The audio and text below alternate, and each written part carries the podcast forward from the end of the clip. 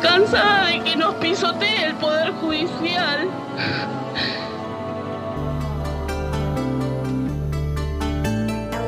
El ex marido la, la secuestra, la ata, la viola, la golpea durante cinco horas.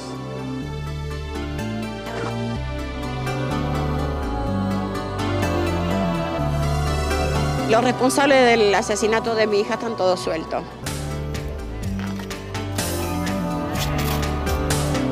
El GPS del antipánico no funcionaba porque ella lo, lo activó tres veces, habló con los operadores, pero nunca la encontraron. Si esta chiquita con 17 denuncias que tuvo en la policía y la mataron,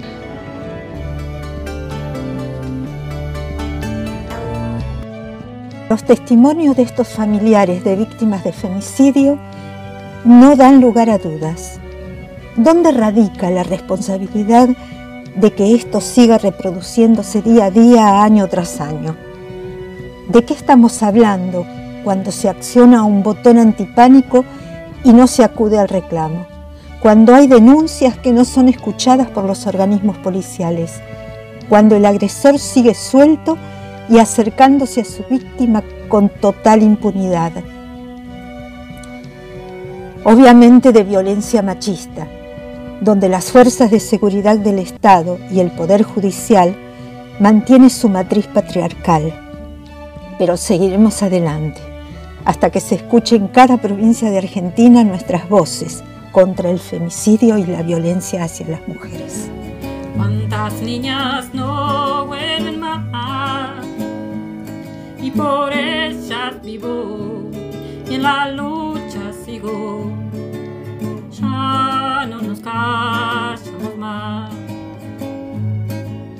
Ni una muerta más. Ni una muerta más. Radio Arraigo entrevistó a Laura Holper, integrante de la Multisectorial de Mujeres de Mar del Plata, organización que realiza informes periódicos sobre femicidios en la Argentina. Laura relata que en el primer cuatrimestre del año en curso 2021 ha habido 85 femicidios, de los cuales el 80% se han producido en la vivienda de la propia víctima y que además son producidos por los vínculos próximos, inmediatos de las mujeres. Lo que revela también el informe que cada vez las muertes son con más saña, violencia y más crueles con, eh, con respecto a la, a la causa de la muerte. Nos encuentra este año, al igual que el año pasado, atravesadas por el agravamiento de la pandemia, este, porque realmente esta segunda ola ha agudizado eh, no solamente, digamos, la, la, la, la emergencia este, sanitaria, que entiendo yo que es la principal emergencia que hoy, hoy abordamos, digamos, eh, sino que ha agudizado este, terriblemente, este, donde las mujeres sufrimos mucho más, digamos, este, el hambre, la carestía, la, la inflación, la pobreza, ¿no es cierto? Y la desocupación que, bueno, golpea este, a todos y a todas, pero sobre todo a las más pobres, ¿no? Entonces, este, este año, digamos que eh, eh, nuestro, nuestro lema, vamos a decir así, es no hay ni una menos sin carne, pan y leche, no hay ni una menos sin vacunas para todas, porque las promotoras somos esenciales en ese sentido, y no hay ni una menos sin la Declaración Nacional de Emergencia en Violencia hacia las Mujeres. La violencia ha aumentado en forma alarmante, los femicidios, este, te cuento que desde nuestro observatorio de la multisectorial de la mujer tenemos registrados al día de hoy 103 femicidios que obviamente los datos ya de por sí son números, son concretos, digamos, dejan al descubierto eh, que el lugar más peligroso para las mujeres este, que viven violencias es su hogar, ¿no es cierto? Ese espacio este, que comparten, digamos, con su agresor, este, tantas horas este, por día, ¿no es cierto?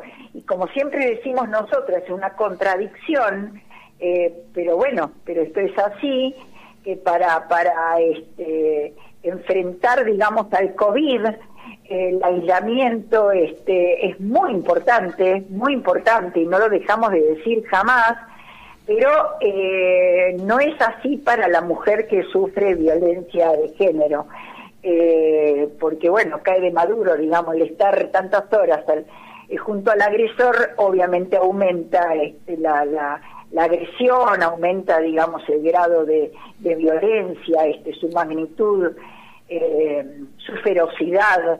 En primer lugar, el Estado este, que mira para otro lado eh, y por lo tanto este, en, muchísimas ocasiones digamos, no da respuesta, no da respuesta porque mira para otro lado y en muchos otros llega tarde.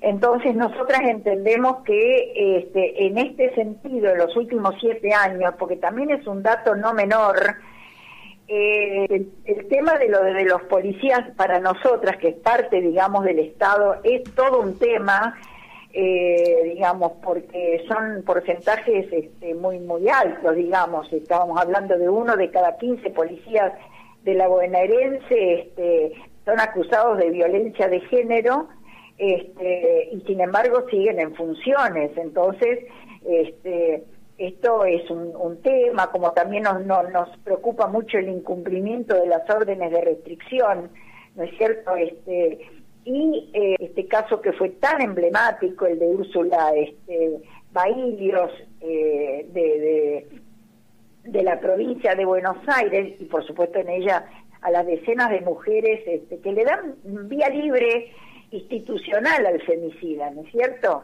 Este, entonces, el Estado es responsable y si el Estado no, sobre todo eh, algunos estamentos, ¿no? Sobre todo el de la justicia o, la policía, digamos, este, no no cumple este no toma en serio el, riesgo, digamos, de, denunciado una y otra vez por las víctimas, este, son responsables, son responsables de los femicidios este, y de cualquier situación que pueda vivir este, una mujer que, que, sufre, que sufre violencia.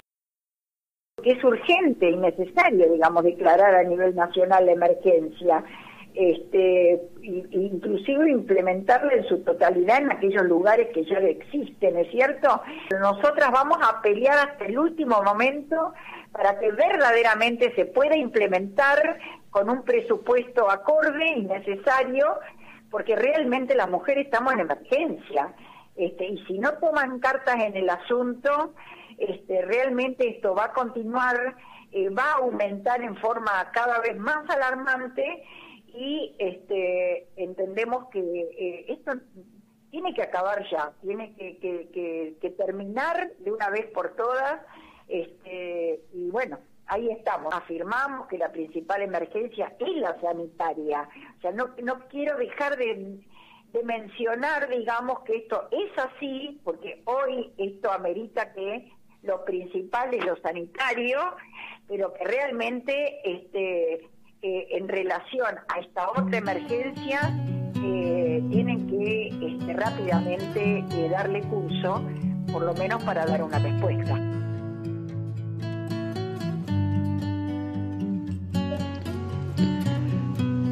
Es eh, urgente y necesario la declaración de la emergencia en violencia contra las mujeres en el marco de esta emergencia sanitaria del COVID-19 y también como el reconocimiento económico para todas las promotoras en prevención de violencia hacia las mujeres que trabajan en los barrios populares. Tiene que haber políticas públicas este, del Estado con respecto al cuidado, a la prevención de la violencia y a la atención de las mujeres, como refugios para contenerla, ayuda económica para este, que puedan sostenerse, ayuda jurídica y la asistencia psicológica y sanitaria.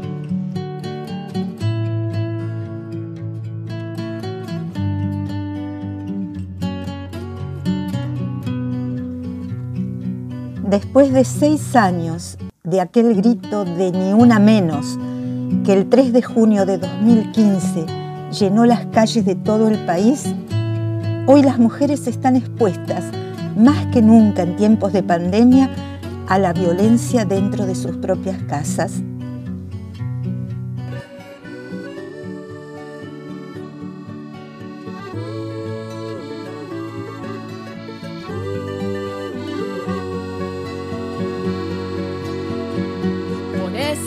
Que marchan al frente, por las que en las calles dan lucha por todas, por las compañeras que van puño en alto, por todas las madres buscando en hospicio, cantamos sin miedo, pedimos justicia, gritamos por cada desaparecida, que resuene fuerte, los queremos vivas, que caiga con fuerza el feminicida,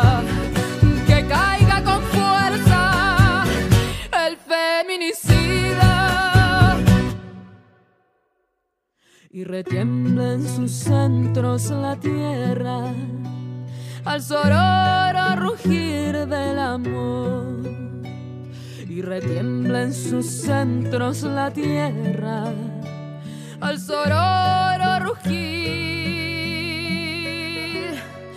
del amor. Radio Arraigo, sus entrevistas por FM 102.7 y un tema, las luchas del pueblo por hacer posible lo necesario.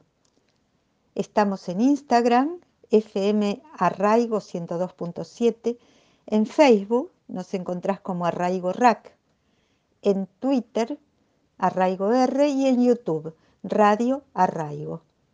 Para escuchar por internet en vivo, fmarraigo.com.